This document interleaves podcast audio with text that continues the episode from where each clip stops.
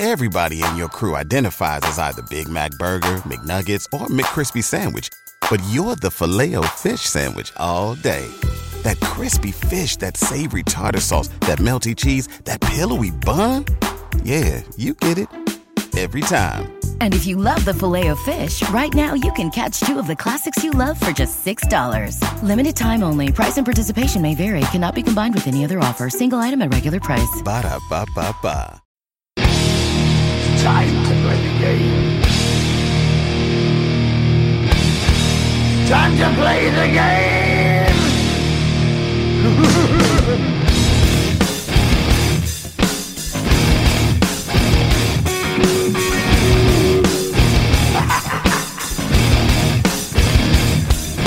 It's all about the game and how you play it. All about control. And if you can take it, all about your debt. And if you can pay it, it's all about pay. And who's gonna make it?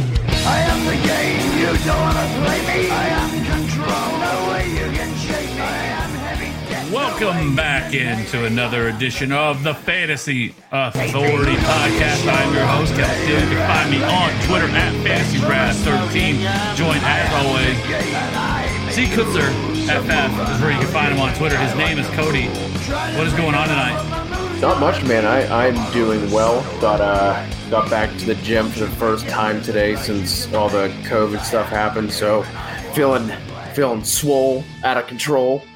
Feeling feeling good. Had had tacos for dinner. Dude, tacos the 101 of uh, of all food. Got got a little brewski going. We're gonna gonna talk rankings, my favorite thing in the world. I'm I'm fired up, bro. Let's go. I know, he- like, so if everybody knows, like, he has been all up in my DMs, like, like, like all day. Like, dude, I am fucking psyched about talking quarterbacks, talking rankings. Like, it is the absolute, it's a blasty blast, as they say. They do say that. That is that that we have we have determined that is a thing. This is a blasty blast, and it's it's going to be a blasty blast.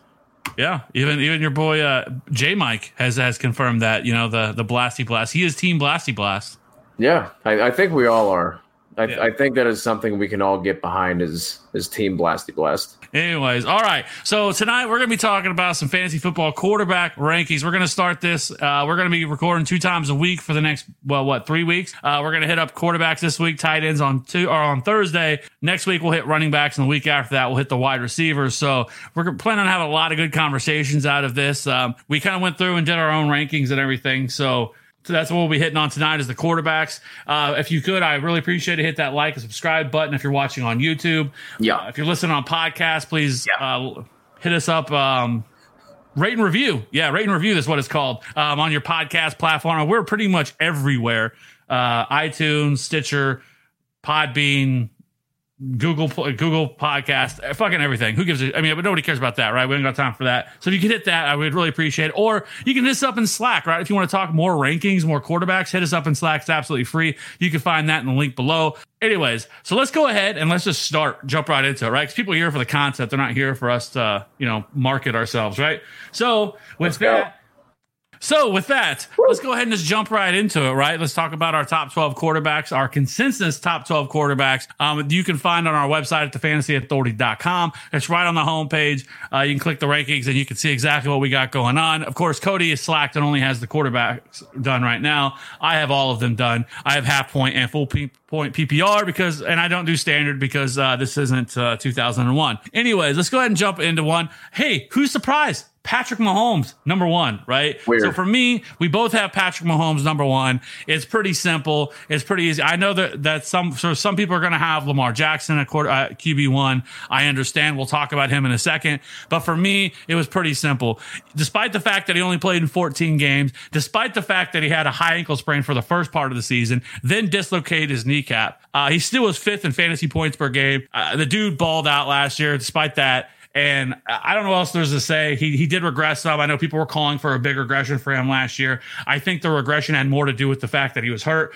Uh, he was still a top five quarterback before up until the point he got hurt. Heading into this season, there is some red flags with him when people will say that, you know, the, the Chiefs have the toughest quarterback schedule for any quarterback this year, but they do have the eighth easiest schedule for weeks 14 through 16. But overall, it's Patrick Mahomes. He is uh, schedule proof, right? Yeah, I mean he's one of those guys where you don't you don't look into who he's playing, what the schedule is. The only thing you worry about with him is the is the ADP and whether or not you want to spend that early capital. But like you said, it's it's pretty cut and dry with Mahomes. He is he is the the number one uh, going right now with an ADP of 205. So just a quick aside, and we'll then we'll move on down the list. Are you spending that capital on Patrick Mahomes? Are you going to be drafting him at the mid to, to early second? No. I mean, we, we talk we talk about all the time, right? And it's going to happen. People are going to take him. People are going to take him and Patrick or him and Lamar Jackson. Both of them are going in the second round. To me, that's a little bit ridiculous, in my opinion, to take him either one of them in the second round unless we're talking super flex, it's a different ball game. But if we're talking about single quarterback, we say it every year: late round quarterback, late round quarterback, late round quarterback. I don't know why these guys haven't been pushed down further because of it's just become so standard now with late round quarterback. But no, I will have zero Patrick Mahomes. I will have zero Lamar Jackson. The only time I would playing them is in the DFS streets. At what point would Mahomes have to get to? Like, when is the earliest that you would pull the pull the trigger on a quarterback that early? Fourth round. I think. I think that that would be like if somehow he fell and I was in a draft where people were like minded like me and waited on quarterback. If he fell somewhere in the fourth, then I would probably consider it. But second round, there's way too much there. I would much rather draft a quarterback and a running back. We don't like to spend a lot of time on that because I think everybody pretty much knows that for the most part. However, there's going to be people that are going to take them. Now there there are some people. Let's move on to Lamar Jackson. You have Lamar Jackson at two. I have him at three, and so which for some people that may be hot or coming in a little hot with Lamar Jackson. We'll talk about that in a, well, let's talk about him now, I guess. So last night he had, or last night, last year he had a fucking unbelievable season, right? He he finished the first in fantasy points per game, twenty seven point eight. It wasn't even close to the next guy. Uh, in, in, terms of, I think he had four or five more points a game than what everybody else did. He was essentially like an RB one with a quarterback, right? Because he had 36 passing touchdowns, 1,200 rushing yards, seven rushing touchdowns, yeah, 27 red zone carries. He was number two in true passer rating fifth in average air yards. Like the dude just balled last year, right? I don't like talking about regression because I think it's ridiculous. Like, yes, he is going to regress. Like, that's not surprising. If anybody expects he's going to throw for 3,600 or 36 touchdowns along with 1,200 rushing yards, it's not going to happen. He's going to, he's going to fall a little bit more back down to earth a little bit. I'm not expecting a huge drop off or anything like that where he's, oh, he's not going to be drafted. He, He's not going to be a top 12 quarterback. No, I have my QB3. There's a reason I have Dak Prescott ahead of him. But for me, I love Lamar Jackson. I won't have any of them because he's going in the second round. And to be honest with you, I would much rather have Dak Prescott, who's going in the sixth round. Yeah, that's uh I, I, could easily be persuaded to to make that same move and put put Dak at two. That like you said, the thing with Lamar is that regression is gonna it's gonna happen. Uh, nine percent touchdown rate last year. So I went back and looked at just like the past couple years to see how this changes and if it changes. Uh, 2016, Matt Ryan was the only quarterback that had a uh, had a touchdown percentage over seven. Uh, 2017, it dropped down to 3.8, and then in 2017, Wentz was the only one with a with a touchdown rate over seven percent. It was at seven and a half. Following year went to 5.2. 2018 was the the year that Patty Mahomes busted out. He had that 8.6 percent touchdown rate. Following year went down to 5.4. So it's just something that's going to happen. It's just a natural thing that you know. I mean, when when you have a, a quarterback with that high of a touchdown rate, how far is it going to drop? That's that's yet to be seen. I do think with the way that they've been using Mahomes, I mean Mahomes, the way they've been using Lamar Jackson in Baltimore is that they seem to be bringing him along the correct way, right? Like his rookie year was basically just all running, minimal passing. They added they added a little bit more so if if he can grow that a little bit next year, I think that might soften the blow. But Dak at two, I like if I, I don't understand if someone's saying that that is a, that's a hot take or you know that it shouldn't be that way. I could easily get behind that because of the the regression that's definitely going to be hitting Jackson. Yeah, and I don't think it's going to be significant. I, I, don't think he rushes for 1,200 yards. Like that was incredible. Um, that's not something I don't think we'll we'll see again anytime soon. I think it's more likely he hit, he lands in the seven eight hundred rushing yards, which is still fucking fantastic. Like people need to understand right. that, right? Like that is still really good. Like so, I think couple that, I think he you, you see a, a drop off in touchdowns as well, where in, in the passing touchdown department, he maybe he lands in the twenty five to twenty seven. Still a great season, but for me, that's why I have him a little bit lower because I feel like Dak Prescott um, really has nuclear upside in, in, terms of this season. It wouldn't be surprised if he finishes the QB one, right? For many years, Dak right. has always been kind of the the overlooked guy, right? People are just ever super excited about drafting him, but I mean, last year he was fantastic, third in fantasy points per game. He was second in deep ball completion percentage, fifth in deep ball attempts, and, and, to be honest with you, I mean, he was second in passing yards, second in air yards, thirty passing touchdowns last year, two hundred seventy seven rushing yards. He's he's kind of like the total package, right? With, with what you get with him. So not to mention the fact that they brought in CeeDee Lamb, they they they shipped out Randall Cobb, made a big upgrade there. They're the number three wide receiver or number two wide receiver, however it shakes out. Jason Witten was lost. They did lose Travis Frederick. They brought in Mike McCarthy. They said they're not going to touch the offense, but this offense is pretty much the same. I think there's a lot of room to grow. Throw in CeeDee Lamb, not to mention the fact that they have the second best schedule for quarterbacks as well. Dak Prescott does. I really like Dak Prescott a lot like I said, sixth round, like I would start to think about it. If he was sitting there in a draft in sixth, seventh round for me, I, I, would be a little tempted not to take him. I, I'm typically a guy that doesn't draft a quarterback until the 10th, 11th, 12th round, or maybe even later, 15th round, depending on how the draft shakes out, depending on who's on the board. If he was sitting there in the sixth, seventh round, I would have I would have a hard time not considering it. Yeah, like you said, that's that's something. When it comes to me and taking a, a quarterback early like that, it's all going to depend on what the majority of the the other guys are doing. Like you can, chances are you're not going to be in a draft where nine, ten other games, ten other guys are playing the uh, the quarterback chicken game of you know who doesn't want to take one first. But if you're in a if you're in a draft like that and you have somebody like Dak sitting at at in the seventh round, I will I will happily take him there last year 596 attempts. I think it's going to be around the same even with those uh, the losses that you mentioned. That's 190 targets up for grabs. So even with with lamb coming in you know there's still all those targets available. You mentioned the line. Um, I, th- I think that's uh that that is an easy thing to see with Dak possibly finishing as as quarterback one. Yeah, not to mention the fact that if you just kind of look at the consistency with him as well. So last year he had 12 QB1 weeks. I mean, Lamar Jackson had 13. So they weren't that far off in terms of, and that's kind of what you're looking for in terms of, because as you get further down this list, you start finding a lot of quarterbacks who are very inconsistent where they may only have seven or eight QB1 weeks where, you know, if you were to draft these guys and you're holding on to them all year, there's going to be certain weeks where they're just not, you know, they weren't necessarily as, as valuable as some of these other guys. So obviously that, that's, that is one of the upsides, I guess, of, of taking a quarterback a little bit earlier because even Patrick Mahomes, who we mentioned was hurt, had 10 QB1 weeks and four QB2 weeks, which Dak had 12 QB1 weeks, four QB2 weeks, and then Lamar Jackson had 13 QB1 weeks 10 of those were top five QB weeks. So, I mean, that's just how, how uh, amazing he was last year. So let's go ahead and move on to our number four, uh, and that is Kyler Murray. I like Kyler Murray a lot, right? Like I, I kind of went back and forth for me between Kyler and, and Russell Wilson. I think both of them are fantastic. But with Kyler, I like a little bit more. I think they're going to have to throw the ball a little bit more. I don't think their defense is going to be as good. And I think they're going to have to throw the ball a little bit more. And so with him, I think there's a lot of room to grow with Kyler. Uh, last year he was seventh, he was 12th in fantasy points per game, 14th in fantasy points per dropback, but he was sixth in deep ball completion percentage, ninth in deep ball attempts. However, what really carried him last year was his rushing ability as well, because he only had 20 passing touchdowns, but and 3,700 yards passing, but he did have 544 rushing yards and four rushing touchdowns.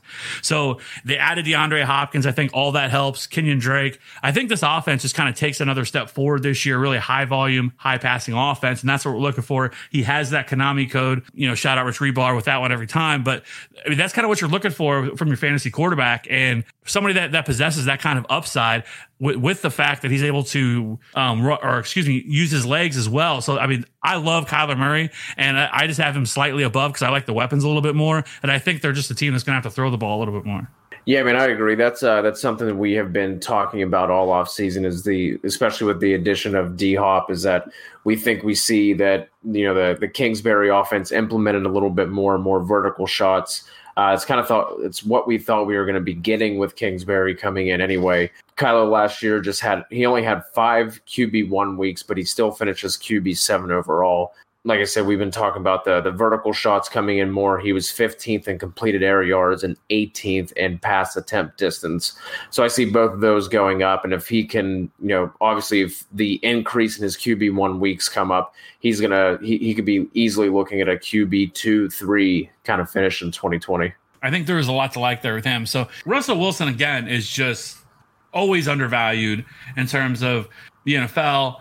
The eh, by, by his own damn team, let's be honest, right? Like, Yeah. they, they just continually have wasted this man's career away. They've never really fully unleashed him um, Nope. for multiple seasons. I never have understood why. He's arguably the second or third best quarterback in terms of talent in the league, in my opinion. For sure. And he is always so damn efficient. Like last year, he was tw- his his twenty point four fantasy points per game was fifth.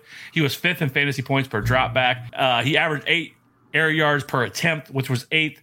Uh, he just does everything really well. He doesn't rush the ball as as much as he used to, but he still had 342 rushing yards, which was sixth most, and three rushing touchdowns.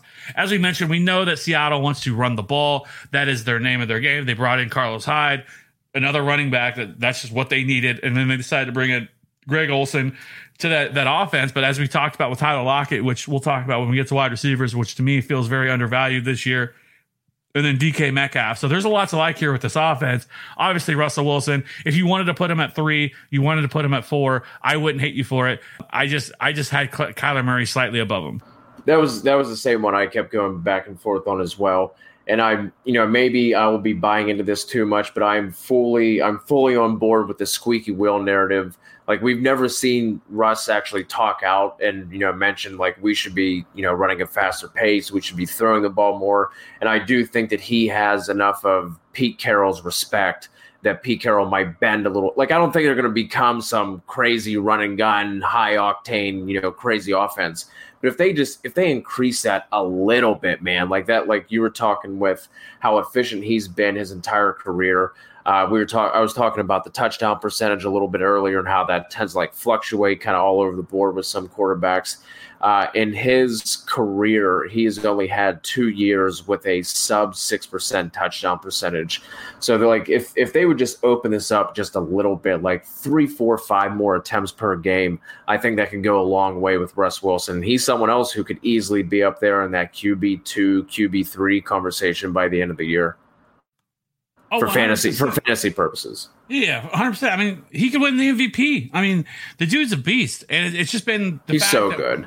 And then it, it doesn't it doesn't help either that they've never surrounded him really with a good offensive line. His no, you No. know, with those- their offensive line was 28th in, in pass protection last year. I mean, there's every year it's like this, and it's like they don't ever care about their offensive line. I, I've never understood it, and I think a lot of it has to do with the fact that that Russell Wilson has been such a magician back there and can escape the pocket. He's been able to do all these things and, and kind of carry the offense. So they've been able to kind of invest at other other positions on the field. So I don't know. Eventually, it's going to come back to haunt him. He, he could end up getting seriously hurt one day. I hope not. I love Russell Wilson. So I don't know. But yeah, so we have him at QB five. I think then we differ a little bit here because I have our, our consensus right now is Drew Brees at QB six, right? hmm I believe you have him a little lower, don't you? Yes, I believe I have him at eight or nine. Let me uh Yes, let me pull up these QB9. here. Yep, I got I got him up. QB yeah, six, do. you have him at QB nine. This is another one that I kind of went back and forth with on how I wanted uh, how I was going to do this, but I still think Drew Brees has a lot left in the tank. Um, he played in 11 games last year. We know he missed some time. Teddy Bridgewater filled in for him, but he was still fantastic last year. I mean, he still finished with 20.4 fantasy points per game, which was fifth. Um, on a team that, that was kind of middle of the road with 37.9 pass pass plays per game. They're very um, a very balanced offense. But I mean, the only thing that he that he didn't, I mean, you could say that last year they didn't throw the ball deep. He didn't throw the ball deep as much. He only had 33 deep attempts, which was 30th in the league. However, obviously some of that's factoring in the fact that he missed five games, but he was still 42.4 deep ball p- completion percentage. His 112.0 true passer rating. Of those weeks that he played, seven were QB one weeks, only two QB two weeks, and one QB three week, which I think was one of the weeks when he got knocked out. There's still lots to like with Drew Brees. They obviously brought in another wide receiver with Emmanuel Sanders. Uh, everybody, all the pieces are still there. Michael Thomas, obviously, Alvin Kamara. We'll see what happens with him as long as he doesn't hold out. So this whole offense is still intact. They have a pretty decent schedule. So I like Drew Brees a lot. I thought about going with somebody else like a Carson Wentz here, but I ended up going with Drew Brees. I don't hate that. For me, the whole thing is uh, his attempts have just been dropping uh, for the past couple years. Obviously, last year he didn't play a full 16, uh, but since he had joined the since he had joined the Saints, he had never had. Excuse me, he only had two years, and so since that that was since 2006, whenever he got to New Orleans, uh, he only had two years under 600 pass attempts. up until the past three years, where 2017, 536, 2018 down to 489. Last year, 378, but like I said, that was only through 11 games. So I think that's just something that's going to continue. Like, we're not going to see him up at the 650, 620 range going forward. Uh, with Kamara, he was apparently injured last year. I think they want to lean on that run game a little bit. That defense is still strong. So that that to me is just why I don't see him up in that top six range. He's not that far off. Like that's that's probably like a, a close clustered tier to me. But like I said, I, I just don't think the attempts are going to be there. And if you're banking on him getting 72% completion percentage again, which is obviously well within his means, um, that's that's just not something I typically want to bank on. Is having somebody be one of the most efficient quarterbacks and accurate quarterbacks that we've we've seen in quite some time. But it, I just a quick side note because you sir got your Scott Fishbowl invite today, so we can we can stop that sweat. But with the uh, with the scoring system that has come out for the Scott Fishbowl, uh, Drew Brees is going to be someone who's really interested. Like I'm really interested to see how early he goes because of the points given and taken away with completions and incompletions. Just a little little side note. Let, us talk about Carson Wentz, who you have at six. Like I said, I, I could have kind of went either way on, but you have Carson Wentz at six. I mean, last year it, it's kind of tough, right? Because he was 13th in fantasy points per game, 40.6 uh, pass plays per game, which was seventh most. He was 10th in deep attempts, 19th in deep ball completion percentage. There's some other things to talk about here because I mean, he considering the fact that he threw for 4,000 yards, he was ninth in air yards. 27 passing touchdowns, which was fifth, which was fifth most but he 17th in adjusted air yards per attempt. But he had the 32 drop passes for him, which was sixth most in the league. And I think you look at that, and a lot of it had to do with the fact that they didn't fucking have nobody to throw the ball to, right? It was Zach Ertz. That is correct. Goedert, right? Alshon Jeffery was hurt. DeSean Jackson was hurt. They were out here running JJ Arcega Whiteside. Greg Ward, my man, my my DFS god that, that, that came alive in the, in the, in the playoffs and or down the stretch and in the playoffs they didn't have anybody. So you have to sit here and at least give him some credit for what he was able to do in the season he was able to put together with yep. that. And now you factor in this year that they've went out and invested heavily in, in the wide receiver position, not just Jalen Reagor, but they added two other wide receivers as well. And so you you factor all that stuff in out, you know, and, and Doug Pederson continues to talk up Alshon Jeffery. He did so again today, saying that he's really impressed with what he's able to do this offseason and getting himself healthy. Uh, we'll see when he comes back. We still have time. Alshon really w- very well could be ready by week one. We'll see. I think there's still a better chance he ends up on the pup. You know, they're still to have Alshon, DeSean Jackson, Jalen Reagor, Zach Ertz, Dallas Goedert. Like all those pieces are there. And if they can stay healthy, like there's room here that Carson Wentz could, Carson Wrench, Carson Wentz could end up being a top five quarterback. And I think that's pretty easy to see. Yeah, for sure. Like the, what I'm buying into here is, a, is the bounce back and with everything that that went wrong for them last year, he still had a super respectable year in terms of fantasy wise. I mean, half of his games he he was a he was a QB one during the season. Alshon and Nelson Agholor were third and fourth in targets on that team, and neither of them played more than 11 games. Miles Sanders was third on the team with reception and receiving yards. Like he had two tight ends leading that team. Now, granted, two super, uh, super talented tight ends that you know they deserve all that. But I mean, I think Reagor provides a huge boost to that to that receiving corps if DeSean Jackson can be healthy. Uh, Marquise Goodwin can, you know, I might be more of a uh, more of a DFS kind of dart throw kind of play. Apparently, J Jaw was super banged up. I, I, mentioned this a couple of times to the point where like he had trouble getting out of bed in the morning, like he needed help getting to the bathroom and stuff. So if he can improve on his on his year last year, uh, like I said, obviously, it's still with two tight ends. The, the one thing I will say is losing uh, Brooks is going to be a huge blow to uh, to that team. Their their guard, who is perennially you know a, a, top five guy in terms of PFF's grades. So that that will be a big blow to them, especially at this time of the year and with everything that is slash is not going on because of the because of COVID and Corona and all that. So it'll it'll be interesting to see how much that affects them, but I just think with with the improvements they've made, and if if some of those guys can take a step up, that's going to be a huge boost. And he he's someone who, when he is healthy, he's been one of the one of the best quarterbacks in this league. And I think if if he can stay healthy for you know 14 15 16 games he's another guy who I could easily see that I would not be surprised about if they're in the in the top three fantasy finishes at the end of the year. Yeah, then I think you look at them and you say that the fact that um what was I gonna say? I fucking forgot what I was gonna fucking say. uh yeah, I don't know. So we'll, we'll see with that, right? I don't fucking know where I was going with that. Uh, I clearly had something to say. I really did. But uh, anyways, let's just move on. Let's move on, right? Uh, after I fuck that up. So Deshaun Watson, right?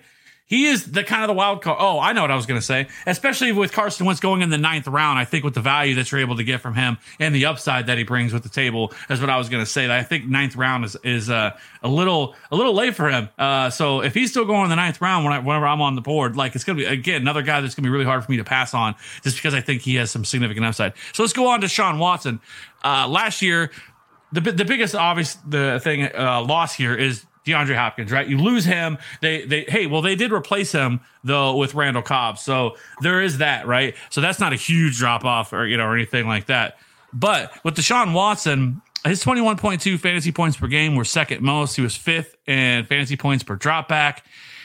They also brought in David Johnson and it's going to be t- he's he's so tough to to look at because one Will Fuller can never stay healthy. So if Will Fuller gets hurt, that now what are we running out here? right? And there's just so many red flags with Sean Watson. Like I really like Deshaun Watson, but let's be honest, the Texans and mainly Bill O'Brien has really fucked over this entire offense and hasn't really maximized what they should be doing with, with a quarterback who was on his rookie contract, right? And really trying to surround him with as much talent as possible. Obviously, DeAndre Hopkins was already there, but bringing in some other options and some other talent there Instead, it's just been a wild ride with this, with this, and they continue to give Bill O'Brien more and more opportunities and more and more power here. So for me, I kind of went back and forth with with how I was going to do with with Deshaun Watson because I mean I could see myself dropping him down a little bit further, but I have him at seven. You have him at eight. Like I said, is that kind of where you were with Deshaun Watson? Yeah, man, there, there's just so many unknowns with, I mean, with that receiving group in general. Then you add in the health issues. I mean, nothing exciting at tight end either. They have a couple of guys who seem to like trade off weeks and they're injured as well. There's a there's a legitimate chance we could be looking at Randall Cobb and Kenny Stills as the number one and two receiver by the end of the year. If Cooks takes one wrong hit, he could be done if Fuller bangs up his hamstring again or has those lingering soft tissue issues, he he could be out for for weeks. And you know, a, a, guy like that who he's not just a speed guy, but that is a big part of his game. Now you're adding in a, a lingering hamstring injury. Who knows how effective he would be if he's trying to bounce back. So th- this is the year where we're going to find out just how good Deshaun Watson. I think he can elevate this room, but man, if if one or two of those guys go down, and you're look like I said, you're looking at Kenny Stills and uh, Randall Cobb as the one and two at the end of the year. That's uh that's tough, man. The one upside that I will say Deshaun Watson still has for him is the Konami code that he still um, is for able sure. to, to, use his legs. He had 413 rushing yards, seven rushing touchdowns last year, and he was fourth in rush attempts among quarterbacks. So 16 red zone carries. So, so there is that as well that kind of elevate him a little bit. I think he's going to be running the ball a little bit more than what he's used to. So we'll see how this plays out here with this team. I don't have a lot of faith. I think this defense is going to be really bad as well in Houston. So they've tried about everything they could do to throw away every draft pick that they could get. So I don't know. So I think we're kind of on the same page with, with Deshaun Watson as well. Now, here is kind of where we differ a little bit among our rankings because for me, I have, well, Matt Ryan comes in at nine, but I have him at 10 and you have him at seven. So talk to me a little bit about Matt Ryan. Yeah, I I think you know we were talking about um, Russell Wilson just being one of those guys who just seems to be undervalued year over year. And I think it's the same thing with Matt Ryan. If you look at what he's done basically over his whole career, now he does seem to kind of have that thing where it's just like you know like a, a QB two season followed by like a QB thirteen, and a QB three, and then a QB eleven. You know, one of those kind of things. But there's even though they added Todd Gurley, there's still questions with the run game and how effective that's going to be. And if Gurley goes down or misses any, you know, any extended periods or a couple weeks here and there, we've seen, you know, we saw last year. That there's not much you're going to be able to rely on there. The he was, I think he was second or third in the league in terms of completion percentage from a from a clean pocket, and that was with that offensive line kind of being banged up and moved around. Uh, you know, a couple pieces moving around here and there. So if that offensive line can come together, that's obviously going to be a huge help for him and the run game. Uh, they they have the defensive additions that you know it's, it's going to improve that unit, but they're still not going to be a shutdown group by any means. That's a high octane division. I you know this, this is just something where I see the the attempts and his history with Dirk Koetter as the as the OC has they've always been a, a, a pass first kind of offense. It's not going to stop here. Uh, obviously, with Hayden Hurst coming in to fill the role from Austin Hooper last year, I, I love that addition for that team. So that's just something where I think you have Julio, you have Calvin Ridley, who some people are talking about. I know you're really high on him. I think Evan Silva has him as like uh, wide receiver eight or something. He has him as a as a top ten guy this year, going along with Julio Jones. So I just love this offense in general, and obviously Matt Ryan is going to be the the driving force behind that. So he's someone that I'm uh, I'm super high on. I was uh, I was a little surprised to see that uh, where he was landing in terms of the uh, of Fantasy Pros consensus rankings. I thought I was going to be much higher on Matt Ryan compared to the field, but as of right now, he is the consensus QB eight. So, I mean, obviously, you're not too far off of him. You only have a couple spots down. I only have him a couple. Uh, I only have him one spot higher. But I was I, I was a little surprised to see that. What do you, do you have concerns, or they're just uh, the other guys you like ahead of him just a little bit better? There are things that I really like, and obviously, like like you mentioned, is the fact of how bad that defense is. I think the division they play is going to play a factor with how much they're going to have to throw the ball. They were already first in pass pay pass plays per game last year. There is some things that worry me a little bit. I don't put too much stock into into schedules, but I mean they do have a very tough schedules this year. It's the 30th hardest schedule among quarterbacks. I think that plays somewhat of a factor into it. To be honest with you, I mean you look at them, and last year they were supposed to be really a smash year for him. I mean he finished 10th with 17.7 fantasy points per game, but he was third 0.38, which was 22nd in fantasy points per dropback. Now it hurts him the fact that he does not really use his legs. Uh, only 147 rushing yards and one rushing touchdown. Obviously, he's not somebody that's ever known for that. But I mean, he 26 passing touchdowns. Uh, his 4,400 passing yards, which we know that the dude was fucking crushes. I think he had like 10 300 yard games last year, but he only had six QB1 weeks last year, which was a little surprising me when I started really looking into it. Eight QB2 weeks and one QB3 week last year. And that's kind of what you expect with, with Matt Ryan. Like, I don't think he is somebody that I like. I wouldn't hate to have him. Like, if I ended up getting him, if I could get him in like the 10th or 11th round or something like that, I wouldn't hate it at all. I like the weapons with Julio and Calvin Ridley and Hunter, Hunter Hurst. I think the passing volume is going to be there, but just efficiency sometimes kills me. And he has never been very good in terms of red zone. I mean, last year he was uh, 36th in red zone completion percentage last year, which is a bit of a um, issue with him. Obviously, Julio never been a guy who's gotten many opportunities. You always wonder, you know, I, I, I've never thought it was a Julio thing. Uh, that would be ridiculous. I've always kind of thought it's been something that's hurt Matt Ryan. So we'll see. And then with the addition with Todd Gurley, I think that does help the offense a little bit with what they had last year at the running back position. So I do like Matt Ryan, but some of these other guys I like a little bit more. And one of them for me is uh, Matt Stafford, right? I think I'm higher on him than just about anybody I've seen. I have him at QB eight and you have him at QB ten, which isn't that low, which is probably still higher than probably most of the consensus on Matt on Matt Stafford. But I absolutely love some Matthew Stafford this year. Um, if you go back now, it was a very small sample size then, but in eight games, he averaged 20.8 fantasy points per game. His fantasy points per dropback was fifth best. He also he had top five quarter. He was top five quarterback in six of eight weeks last year. So there's really a lot to like here with this team and they, they pretty much bring the entire offense back. They added D'Andre Swift, obviously. So I really like Matthew Stafford. Matthew Stafford's another one of those guys that can, is always undervalued, always underlooked. Like he's going ridiculously low right now in terms of of where I think he should be going. I think he's going like uh, in the tenth round in terms of ADP, tenth or eleventh round. I just think that's a little bit ridiculous of some of the guys that are going ahead of him. I I think he he's a, kind of a lock as a QB one, right? And I like what I'm drafting, like he's the first guy. Well, if I'm you know in the late, later rounds that I am locking in that I want to get my hands on. Yeah, I really like Stafford this year as well. Uh, you were talking about his ADP a little bit. Uh, as of right now, that is at 1002, coming off it as QB 13, according to FF Calculator. Um, if you look at what he was doing last year, he was QB 6 through week nine. Then obviously he had the injury. uh, QB three in points per game. He averaged 36 attempts per game. Uh, he, he's someone who, uh, you know, you're not going to get too much disagreement out of me. He's someone I also really like. Uh, obviously, our, our guy Derek Brown is also high on him as well. Um, then if you look at, so you're talking about him kind of being all over the place and a lot of people being low on him. Looking at the Fantasy Pros consensus, uh, the, his highest rank was eight, so I'm sure that is you, and his lowest is 18. So kind of all over the board. Like I said, QB 13 in uh, in mock drafts right now and he, he's someone I really like. And I think if somebody like T.J. Hockenson can take a step forward, obviously D'Andre Swift is is a really nice addition for the uh, for the passing game as well, and as, as well as the running game. And our guy Nate Henry, our, our resident Detroit Lion fan, was on. I think it was the uh, during the during the live draft show, and he was talking about some of the uh, some of the losses that they've been having across the offensive line.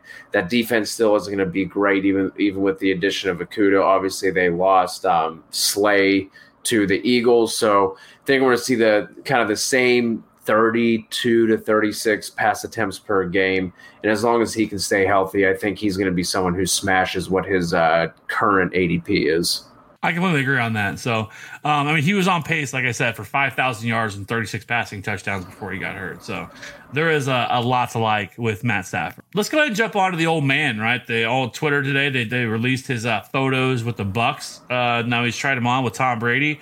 Looked a little weird. I'm not going to lie, seeing Tom Brady in a Bucs uniform. it was weird especially not one that was photoshopped. He is kind of an interesting guy this year because I I don't know. So if you look at him last year, I think most people consensus with him last year that he was fucking horrible, right? He kind of was. Um, he, even though I think he finished as a QB one, he was 16.4 in fantasy points per game, 18th in fantasy points per dropback, um, 88.6 true passer rating, which was 17th. It should be mentioned that they had no weapons last year. They had Josh Nothing. Gordon for a little bit of time, Antonio Brown for a week, and then it was Julian Edelman and a bunch of nobodies, right? I mean, N'Keal Harry, but N'Keal Harry didn't come. He was set out for a lot of the year because of injury.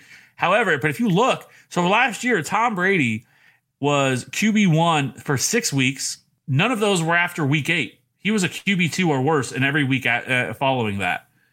So he had a really hot start to the season and then really fell off. However, we're putting him in Tampa Bay, Chris Godwin and Mike Evans OJ Howard and Rob Gronkowski and Scotty Miller, who Tyler Johnson is also there as well um, with the running backs and everything else. Like there's a lots of like here with, with Tom Brady's situation, but it is again we're talking about a quarterback who is 43. He, he's he's kind of a tough guy to judge, but I know a lot of people have said that Mike Evans is going to be dead.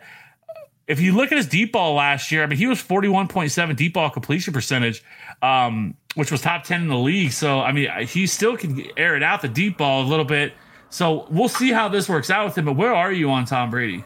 I like him, man. the The only thing that's that's kind of holding me back from that is just his uh, his price. He is going in the eighth round at as QB ten. If if he falls a little bit, I would like that. I would like that price more, and I'd be more intrigued. From from kind of what I've seen so far, is more of Brady is going to going to trying to fit into what Arians does instead of vice versa.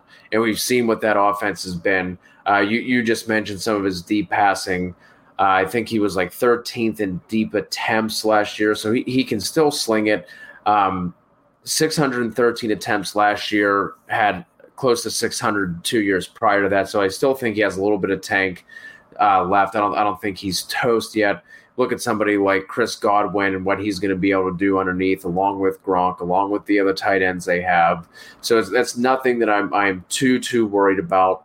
I it, like I said, I to me just comes down to his price right now. I would rather wait a little bit and get somebody like Stafford or Carson Wentz, uh, other than Tom Brady at the at their respective prices. But I'm I'm excited to see what Brady can do. Like you said, last year was did statistically does not look like a good year, but he literally had nothing on that team to to help him out, and that is going to be the complete opposite. Um, you know, I'm I'm not much of a of a historian when it comes to to fantasy football, but I mean, is has there ever been a time that he's had this many weapons surrounding him to this extent. Obviously, he's had, you know, he had Randy Moss for a little bit, and you know, I mean, a couple of guys like that, Hernandez and Gronk for a little bit. But top to bottom, has it has there been a year like this for for Brady? Well, I mean, so then they also had Wes Welker in that year with Randy Moss.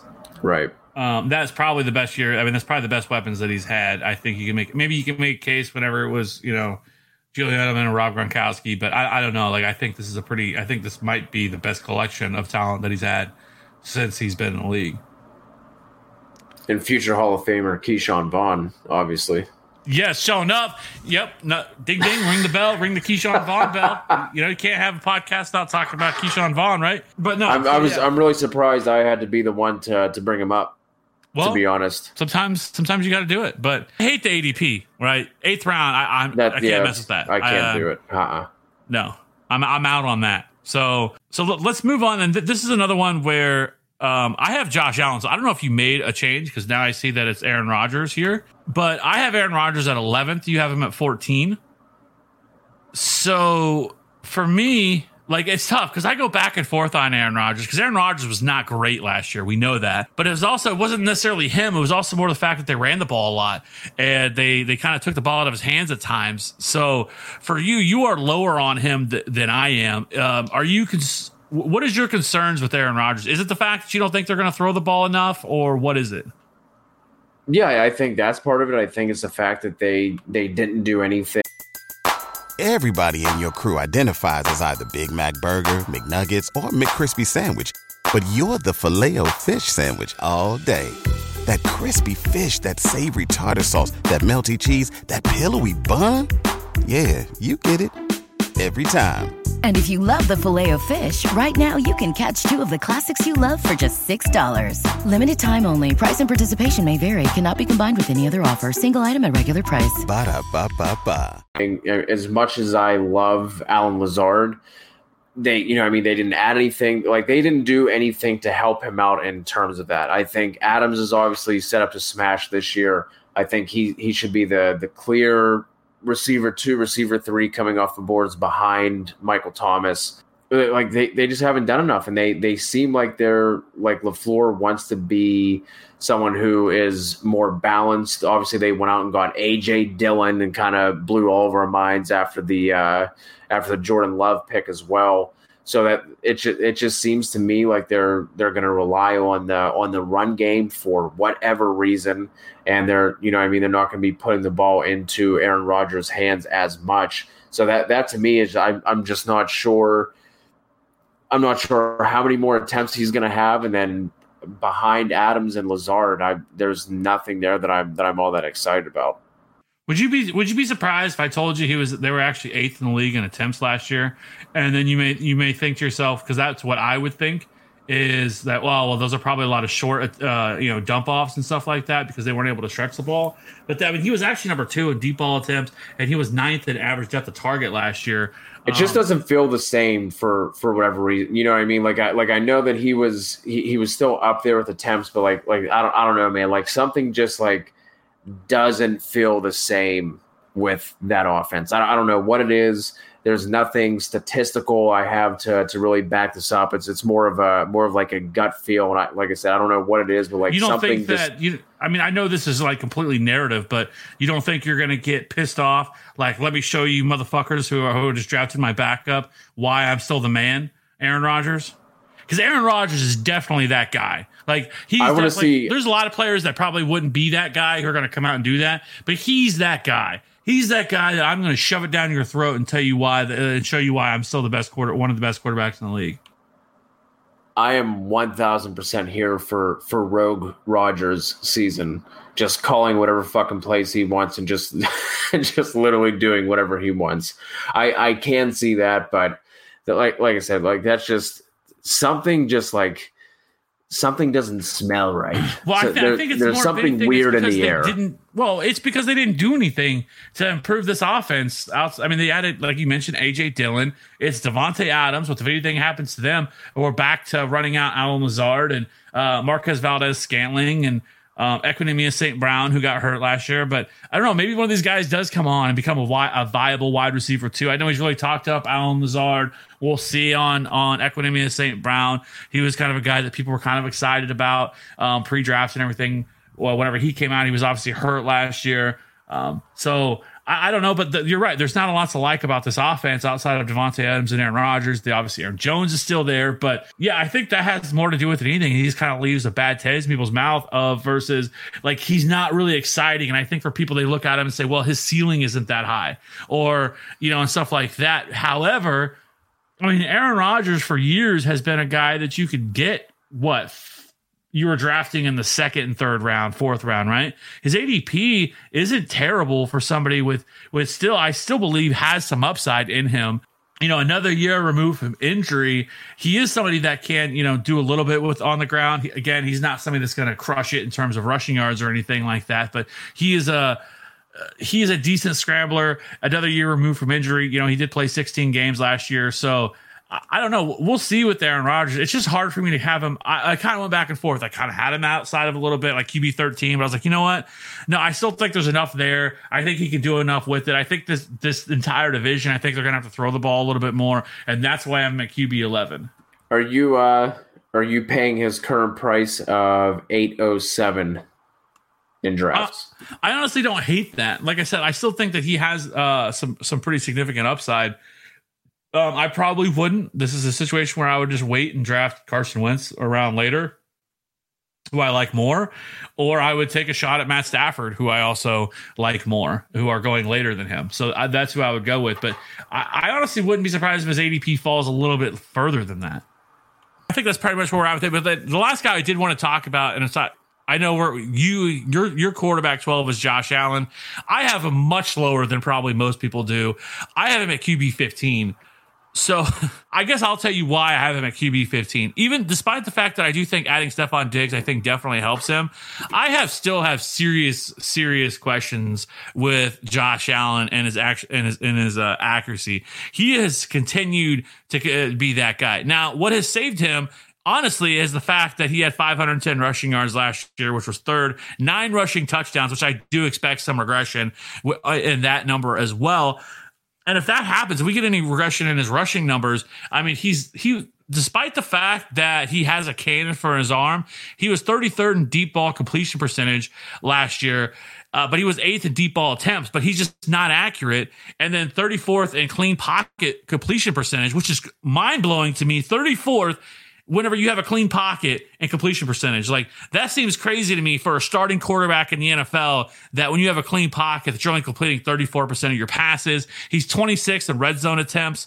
So for me, there's a lot of there's a lot of negatives here. He only had 20 passing touchdowns, again, 3,000 passing yards. Now, again, I understand you adding Stefon Diggs into the mix, plus the Konami code that he carries. So maybe 15th is a little bit low, but he still was only 10th in fantasy points per game with that a 10th in fantasy points per dropback, and his 87.7 true passer rating was 19th. So I just don't love Josh Allen.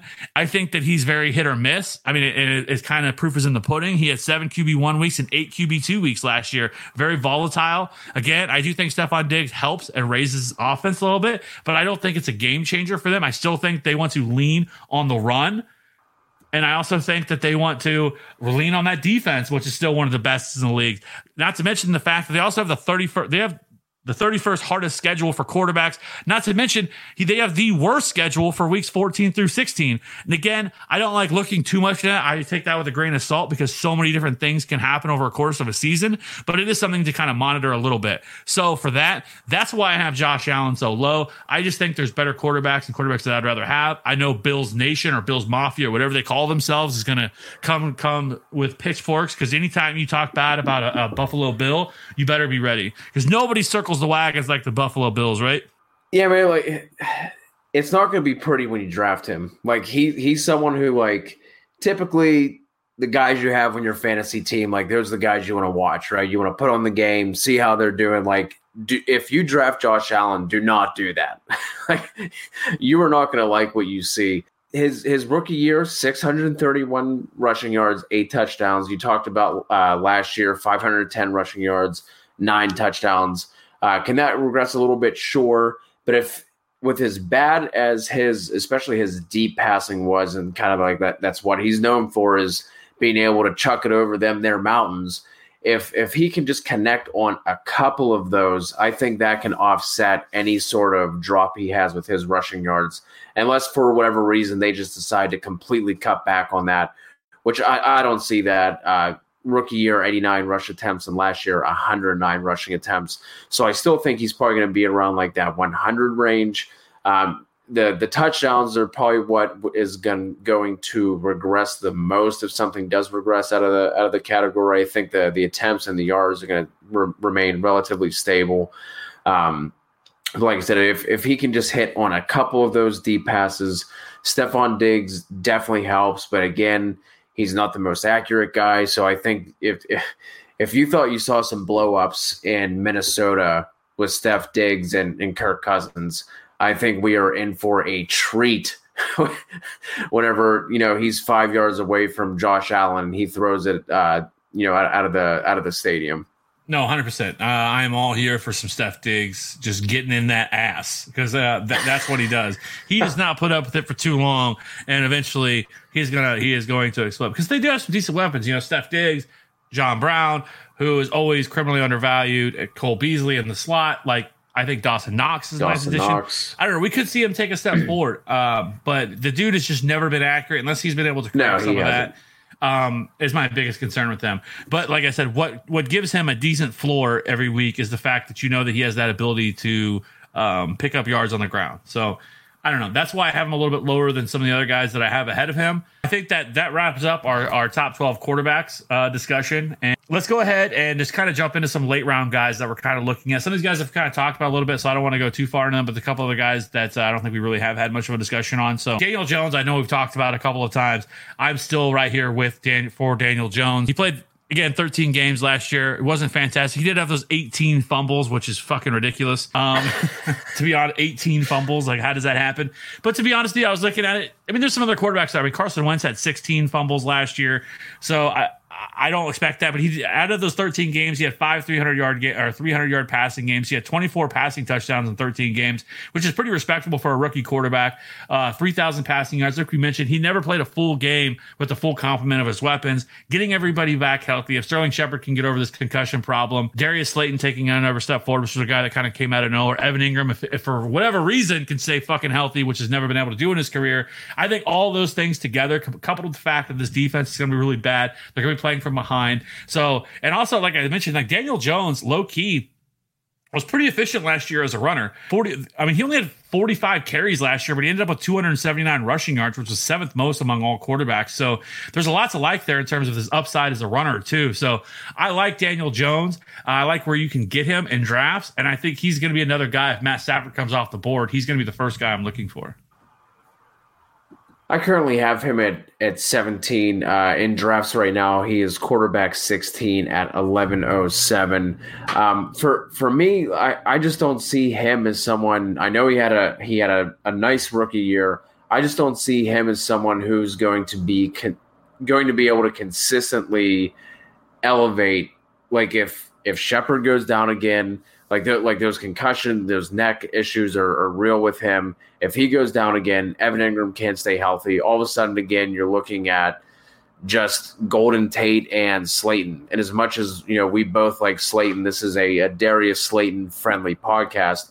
I don't I don't look at him as someone who I want to be leading my receiving group as like the unquestioned number one every single week, week in, week out, without having, you know, somebody like Shepard or Engram to take some to take some heat off of him. And let you know, maybe unless we see something like a, a Christian McCaffrey esque season for Barkley as a as a pass catcher, which is definitely within his range of outcomes. I think but between anybody in the NFL right now that can do that, I think you're looking at McCaffrey and Barkley, right? Like I don't think there's going to be too many other guys outside of that. But like I said, he's just not someone who who I look at and I think like, okay, he can carry this passing offense and he can elevate the the receiving group around him. Yeah, I see those concerns, um, but I just, I just think overall, I think he's a safe option as a late round target, especially somebody that that can use his legs as well. And we've talked a lot about how that really can help out a quarterback, especially help his floor. So that's why I like Daniel Jones so much. And I think he has the ability to take another step forward this year.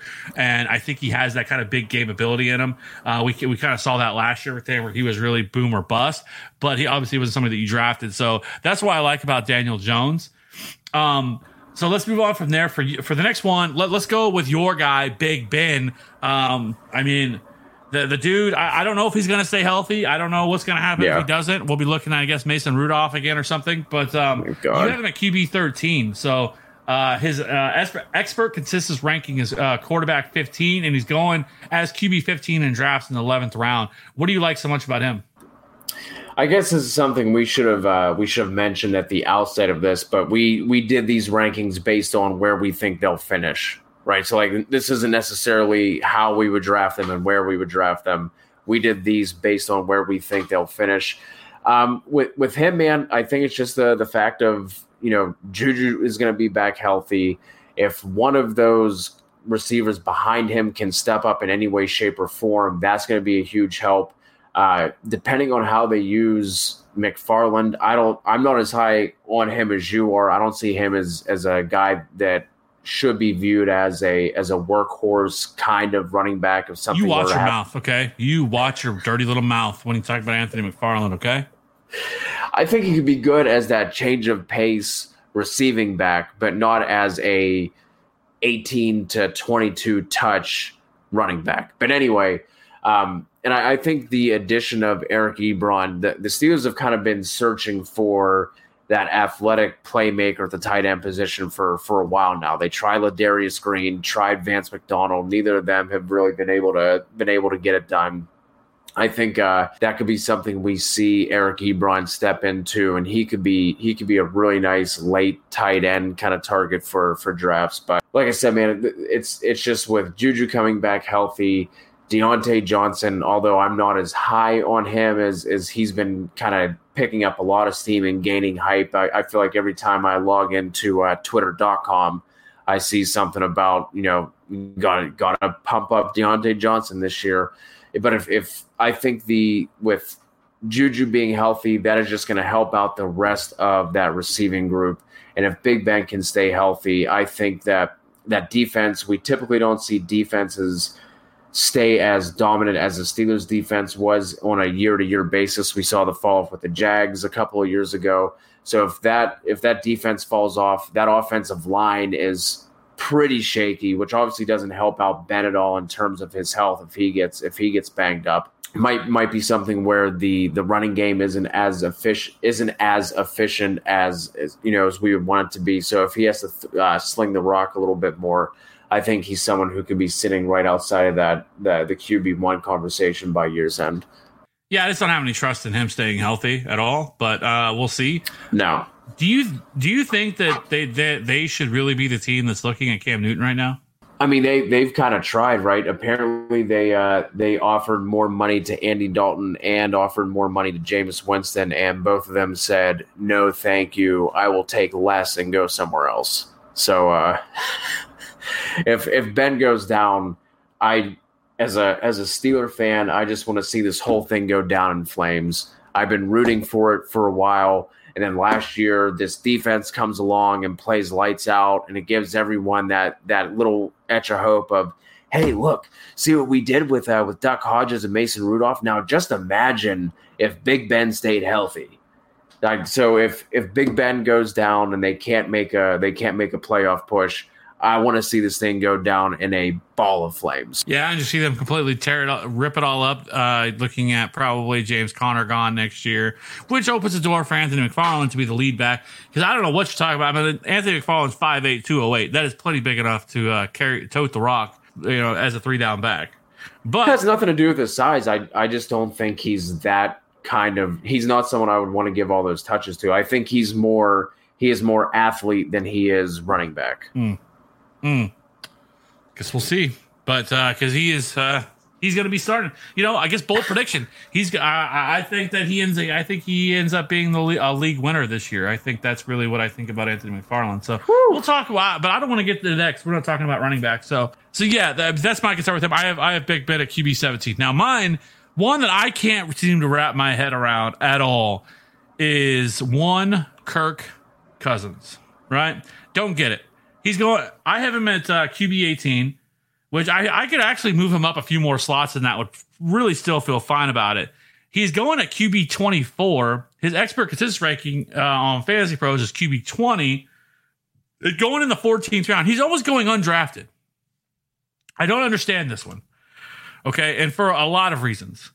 So, one of the reasons for me is yes, if you look at him last year, he was 16.2 fantasy points per game, but he was ninth in fantasy points per dropback. His 110.6 true passer rating was third in the league.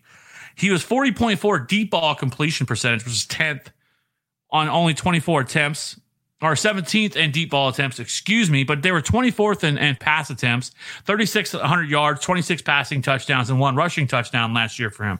They had the fifth easiest schedule However, the one issue that I do have, they did lose Stefon Diggs, but they added Justin Jefferson. We we know that this is a very friendly Justin Jefferson podcast. Absolutely love Justin Jefferson, and I think he has the ability to be the best rookie wide receiver this year.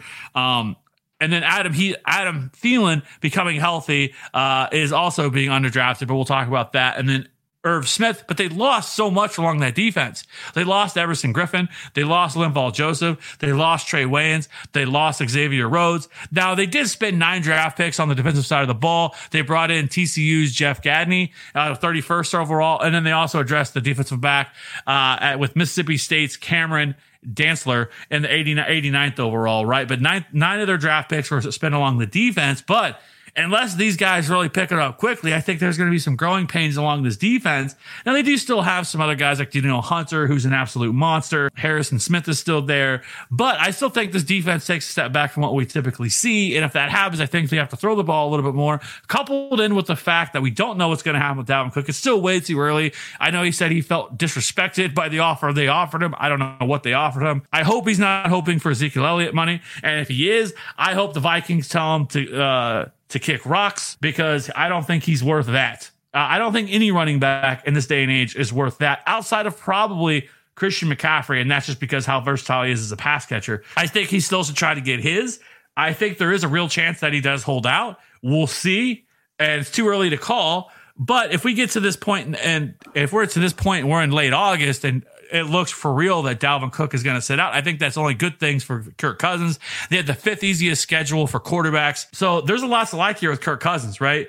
Uh, I know that the you know losing Stefon Diggs is a bit of an issue, but I really like the fact that they added Justin Jefferson, and I think with some of the other options they have, I think this can be a pretty solid offense along with Kyle Rudolph, who's still there. I like Kirk Cousins a lot. He's almost free, and I think that he is somebody that can uh, well pay off that that draft capital. Yeah, he could. the The issue I have with Cousins is I just don't see the the weekly ceiling from him. Like I think it, I, I, think at that point, like it doesn't really matter wh- like with where you're getting him because he he basically is free right now. There's only one quarterback that is being drafted after him, according to uh, Fantasy Football Calculator, and that is Teddy Bridgewater at QB 25, going one spot after him. Uh, Kirk Cousins at 1407, who has the same ADP somehow, some way as as Tua in Miami, and that one doesn't make any sense to me. I, I don't understand why Tua is going going at the same ADP as Kirk Cousins. Like I said, for me, it's just the I don't see the ceiling with him. I think like where you're drafting him is kind of like what you should be expecting, like on a weekly basis. I do think he outperforms that ADP, but like he's just someone who I'd feel a lot better streaming. Like I think if you take Kirk Cousins at that point you're just going to be cycling through quarterbacks week after week, which is obviously a viable strategy. You can definitely get away with doing that, but I think that's the reason why he's going that late. Is he just he? I don't see the uh, the the ceiling with him, and there are just a couple other options where I think you might be able to get that that higher volatility, higher range of outcomes outside of Kirk Cousins. Yeah, I mean, I don't know. I, I just think that he is being undervalued. Um, depending on what kind of league you're in. But I, I would have no problem taking Kirk Cousins at the end of a draft. And like you said, um, you can easily stream quarterback. It's a very easy thing. To, it's one one reason why you should take a quarterback late and kind of take a chance on some of these guys because if, if they don't pan out, you can always uh, find another option. So and it's not going to kill you whatsoever. So. Anyways, let's go ahead and move on from there and try to wrap this thing up a little bit. Uh, the next guy on the list that we have here, we have a couple more guys. Uh, I wanted to hit on Ryan Tannehill because both of us are lower on him than consensus, uh, consensus by a lot. He's he's right now QB 17 on Fantasy Pros consensus rankings. We have him at QB. I have him at QB 25. You have him at QB 27. His ADP is QB 22, so it's not as bad, but he's going 13 11. What is your thoughts on Ryan Tannehill? And I'm sure they match up with mine because mine is I think they fall. He regresses a lot this year. I don't think that you're going to see the same sort of efficiency that you saw from him last year, not even close. And so for me, I just don't believe in Ryan Tannehill all that much. And QB 17 is uh, ridiculous to me in terms of I think I would. There's just so many other quarterbacks that I'd rather have than Ryan Tannehill. Yep, that's exactly it. He was on uh, like an almost a, a historic run in terms of his efficiency and, and everything else that he was doing. I like that's that's just not something that's going to typically carry over with any quarterback, and I'm certainly not going to bank on Ryan Tannehill being able to carry that efficiency over from from one year to the next. So even if they do have to open up the offense a little bit more, I don't think that's what they want to do. Maybe they have to do it from falling behind in, in games a little bit. But Ryan Tannehill is not the not the horse I'm going to tie that buggy to in, in order for for carrying my team. So that's why that's why I have him so low. Is he he was the reason why he performed as well as he did was strictly based off of efficiency. And like I said, that's just not something where I'm going to go into, uh, you know, wanting to draft somebody with that kind of efficiency and just kind of hope that that pans out for for a second year in a row. I completely agree, and I think you look at the weapons. Uh, I do think AJ Brown can, um, you know, he's obviously there, but he's a second round wide receiver or second round, second year wide receiver. I mean, who else do they have? Corey Davis is still there, who's never taken off. Obviously, Jonnu Smith, who I love, but mm-hmm. uh, I just think there's a lot of red flags there with that offense, and not something I love. So I, I, I will have zero Ryan Tannehill, and I would not want to invest in him at all. Let's go ahead and move on. Uh, we have two more guys. I want to talk about mine, which is Nick Foles he's almost going like he's he's going undrafted. Most people aren't even drafting him. Hell, you didn't even draft him. Want to look at that or draft him, rank him? Excuse me. Yeah, you didn't rank Nick Foles, so that's how much disrespect. Now, I'm assuming that's because you think that because we're waiting to see what's going to happen between him and Mitch Trubisky.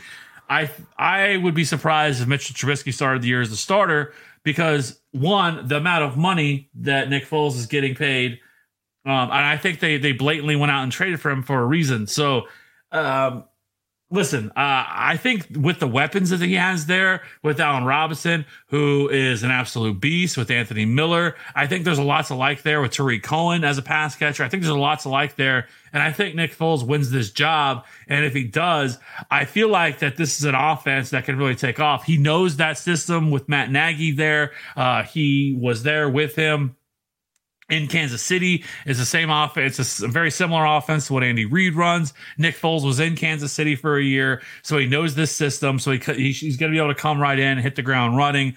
There's a lot to like with Nick Foles, and I think his upside is a lot higher than QB 22 when you factor in the weapons that, that he has there. So I do like um, Nick Foles, and I think that he's somebody, you know, if I was in a 16 team league or something like that, that I would kind of be looking to target. Yeah, I just didn't rank him solely off the off the fact of I just have no idea what how that's going to shake out with you know, with uh, between him and Trubisky. But you're right. If if uh, if I knew right now, if you know Nagy came out and said that you know Foles is going to be our guy going forward for the for the for the year, unless something happened, I would I would also have him around that twenty to twenty two range where. Uh, where you have him right now. talking. you know, I I love the fact that you know whenever I've been logging into Twitter the past couple of days, all the Allen Robinson love, especially coming from uh, from Matt Harmon with everything he does with perception, and just talking about how good he's been, especially last year. If uh, if our guy Anthony Miller can stay healthy for for an entire year, he came on at the end of the year. like you said, you already mentioned Tarik Cohen and, and and guys like that. So I do think his upside would be obviously higher than uh, than 22 where where you have him, and uh, he's he's someone I'd be buying into if I knew that he was gonna be the guy.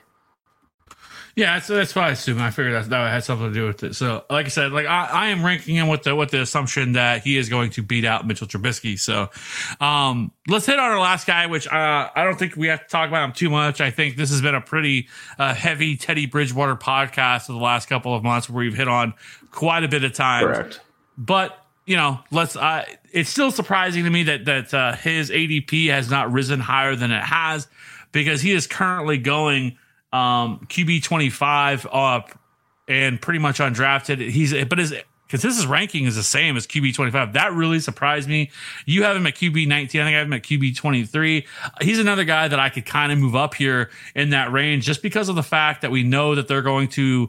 Um, they're going to want to throw the football, uh, and their defense is going to be atrocious with everything they lost. Like that defense is a shell of itself. They pretty much lost everything, and so they're going to have to throw the football. Now, I, I know that the thought process with Bridgewater, and the same with me, has always been that he's a game manager. But I do think that there's some room here for them to have to throw the ball more, and so we'll see on that. But uh, why don't you tell us why you love Teddy B? Yeah, that one didn't make sense to me either. I thought I would kind of be like level with with how everybody else had him ranked, but I was surprised to see that I was I was as high in terms of consensus compared to uh, compared to everybody else. But I the thing is, like, I, I do think he's kind of like that game manager, right? Like, I'm not expecting him to come in and like all of a sudden just light everything up. But it's the offense with Joe Brady coming in. Obviously, um, Matt Rhule coming from Baylor, that spread offense. Both of them ran spread offenses, and they the the the weapons that are around him. Like he's not going to have to go out and do too much. Like he didn't do anything crazy with the Saints whenever he was on the run that he was on. Um, and I think it's the situation he's kind of been dropped into here as well. Is he's not he's not going to have to go out and make high difficulty throws. He's not going to have to throw it 15, 20, 30 yards down the field. He's going to be able to get away with throwing with having like that aDOT of, you know, seven to nine yards and just letting DJ Moore, Curtis Samuel, Christian McCaffrey, uh, Robbie Anderson, and uh, and Ian Thomas just do the damage for him. That's going to make his stats look a lot better than what they are. So, and like you said, that that defense was decimated, even though they they are the first team, the first team in the NFL in the uh, the modern era to spend every single draft pick on defense. I don't. I still don't think that's gonna that's gonna amount to much unless they have you know some kind of crazy crazy year. But even so, we you know we talked about that divi- that division earlier, high octane division. So they're gonna have to they're gonna have to throw that around. So that's kind of where I where I fall on Teddy is I'm I'm not expecting him to come in and be much more than a game manager. It's just the the offense and the situation that he's been surrounded in that that I'm I'm buying into. No, I agree. I, I think that there's a lot of things there that you can look at it and say um, how he could end up uh, working out. Much, and he's absolutely free. Take a shot on him if he doesn't end up working out. Then you move on from him. But all the weapons that are there, like you mentioned, Christian McCaffrey, Curtis Samuel, DJ Moore, um, Ian Thomas. So there's a lot to like there in terms of weapons as well. So yeah, I think that pretty much wraps up the quarterback discussion. Do you have anything else that you want to that you want to talk about? I don't think so, man. I, th- I think we uh, I think we covered a bunch of that. Oh, um, two guys. Tell me how you feel about these two. Uh, Gardner Minshew and Jimmy G. Just give me some some quick thoughts on them because they they were two guys who I you know I wasn't exactly sure how to rank. Kind of like two guys where where you know I, I had trouble kind of like flip flopping them back and forth. So it's tough, right? Because I think Jimmy Garoppolo could be somebody that could be a little bit higher. I think I'm at QB 19 with Garoppolo but I just don't think they throw the ball that much. I don't think they need to. I think their defense is still really good. Now, if their defense takes a step backwards, which is possible because I mean, from year to year, uh, there's usually a lot of variance in terms of defense. So if that defense does take a step backwards, they lost DeForest Buckner, but you know they, they added some pieces on that offense. They're adding Brandon Aiyuk, Hopefully, it can be more of the number two wide receiver. Um, I do think that him and Deebo Samuel aren't all that different. I think their skill sets are a little bit different, but uh, I think neither one of them are like true X wide receivers. But you know, George Kittle's still there, so there's lots of like in terms of the pass catchers and everything else. But I just don't think they throw the ball enough. I think they still try to run the ball as much as possible, and I don't think they really trust Jimmy G to really put him in that situation. It's hard to really um, get behind that. But I think that they actually have the best schedule um, for fantasy quarterbacks this year as well. So I don't hate Jimmy G, but it, I'm just not really excited about it. I don't think he has a very high uh, ceiling. And I don't even know if he has a really great floor either. So I just think there's a much better options. Now, Gardner Minshew, I think, is somebody that can kind of go over the place. I'm not that high on Gardner Minshew. I know there's people out there that Minshew mania and are all about it. Um, I don't hate the weapons that are there. You know, we talked about DJ Chark. I think he is um, a beast, and Dede Westbrook is still there. Um, but I'm not high on him. There's just so many other quarterbacks that are um, kind of going around him. And so I'm not as high on Gardner Minshew. I have him at QB 27. You have him at QB 23. Um, I would rather have Philip Rivers. I'd rather have Teddy Bridgewater. I'd rather have Joe Burrow. Um, I'd rather have Drew Lock easily. Um, I already mentioned Kirk Cousins. I would much rather have. So yeah, I mean, there's just a lot of quarterbacks that I'd rather have than Gardner Minshew. Yeah, that that that makes sense. Like I said, they were just uh, those are two guys who you know, kind of looking at some some later round guys who I've seen also get get the buzz like you were talking about, and and I just wasn't exactly sure what to do with them. Yeah, I'm, I'm, i think I'm out on both of those guys, but so I don't know. Um, so, anyways, this is a good discussion. I mean, we are mid June, right? We're not that far away, though, really, to be honest with you, until uh, August. It'll be here very, very quickly. Scott Fish Bowl's not that far away uh, draft for that, you know, is a couple of weeks away as well. So, um, yeah. Uh, so like I said, uh, tune in on Thursday. We are going to be talking about the fan, the tight end rankings, which those are always super exciting. But I think this year we've kind of talked about. I think this the the tight ends uh, a little bit more exciting than what they have been in years past. So For sure. it'll be kind of fun to talk about some of those guys. We've talked about some of them already, but we'll kind of go a little bit more in depth on some of them. So again, I really appreciate everybody checking out the show. Please hit that like and subscribe button if you're watching on YouTube. It really helps us out. It really helps out growing the show. Um, you know, if there's anything you guys want to hear. Um, so I, am just, I'm just to throw it out there. You know, I was thinking about this today. Uh, there's a lot of shows out there that are, they just kind of regurgitate information that they hear from other places and nobody really wants to pull their balls out and set them on the table, right? As, as, as they say. And I feel like we do we do that. Like I don't feel like that we uh, follow the the herd mentality. Um, I try the, my hardest not to follow that and try to watch that kind of stuff because I think that that's what you get caught in. Like you could pretty much watch a lot of or listen or watch a lot of shows on YouTube or listen to shows on or listen to podcasts, and you end up finding out that a lot of the information is the same information you just heard on other podcasts. And I think that really annoys the shit out of me. And I feel like people should be more put put themselves out there and not be sheep and you know, if you have a if you have a, a take that, you, that people consider hot, put it out there, right? Because we all get shit wrong, and I, I respect people far more that are willing to just kind of go out there and kind of stand by their take and not be wishy washy about it. Because at the end of the day, we're doing this, yeah, for entertainment for people and stuff like that, but we're also trying to help people win championships and try to people win and get people better at this, and that's what we're trying to do. So nobody wants to hear your flimsy take and something that you're not really all that behind. And if I if someone were to question you on it, you're going to back off of it completely. So I feel like that's something that we do a really good job of here on this podcast and on this show is uh, because I will argue you to death on on any take that I have, and that's just what I do. Um, you know, I am smart enough if I ever, you know, feel like that I'm wrong on something, I will admit it. But I am going to go down with my ship, and that's that. I think that is a, a quality that we are missing in the fantasy community. Hashtag nuts on the table.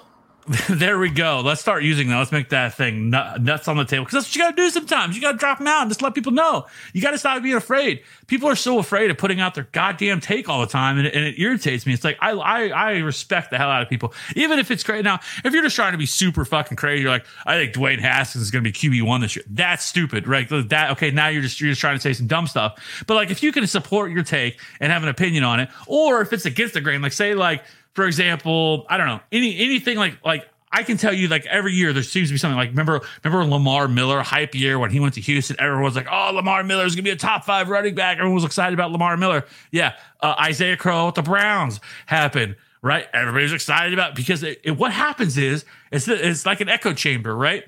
And you have like Evan Silva, who I greatly respect, or JJ Zachariason, who I greatly respect. You have these like five to ten guys who are kind of the the, the top, right? And they say something and it trickles down. And all of a sudden you start seeing all these articles and people push it off as their own original idea. And usually it's not, it's usually somebody else's that, that they've heard on a pod or something else that they've read. And then they just kind of regurgitate it, right? And that's how these things happen where somebody's take gets turned into the the standard and ADP flies up the draft board and everything else. And then when they don't work out, it's kind of like, ha, just have your own take, have your own opinion. Don't be afraid to go against the grain. That's all I'm trying to say. I think what happens is one, I think, like you said, people are afraid to put the takes out there, and then like Evan Silva comes around and he says, like, hey, like I think Calvin Ridley, you know, top ten wide receiver with Julio. And then you see Calvin Ridley top five, and then you have the people that go like above what it's like. Oh, Calvin Ridley is re- receiver eight. Well, that's not hot enough. Wide receiver three. What do you think about that? I'm gonna get even hotter, and like that, like that just starts that whole thing of, you know, the, like you said, the the top, the the upper echelon of analysts starting it, and then people coming in, flooding the market with uh, the same takes, and you have the people that just go overboard with that because like well that wasn't hot enough. Let me let me you know put something else out there I agree. I agree. So don't be that guy. Don't be that person. So I say all that to say this hit that fucking subscribe button and listen to the show. Go over to the, the website, check that, or join the Slack channel. And I guarantee fucking to you, you'll win a fucking championship. That's how much I believe in it. At the very least, I can, well, let me put this way I will guarantee you this that you will make the fucking playoffs.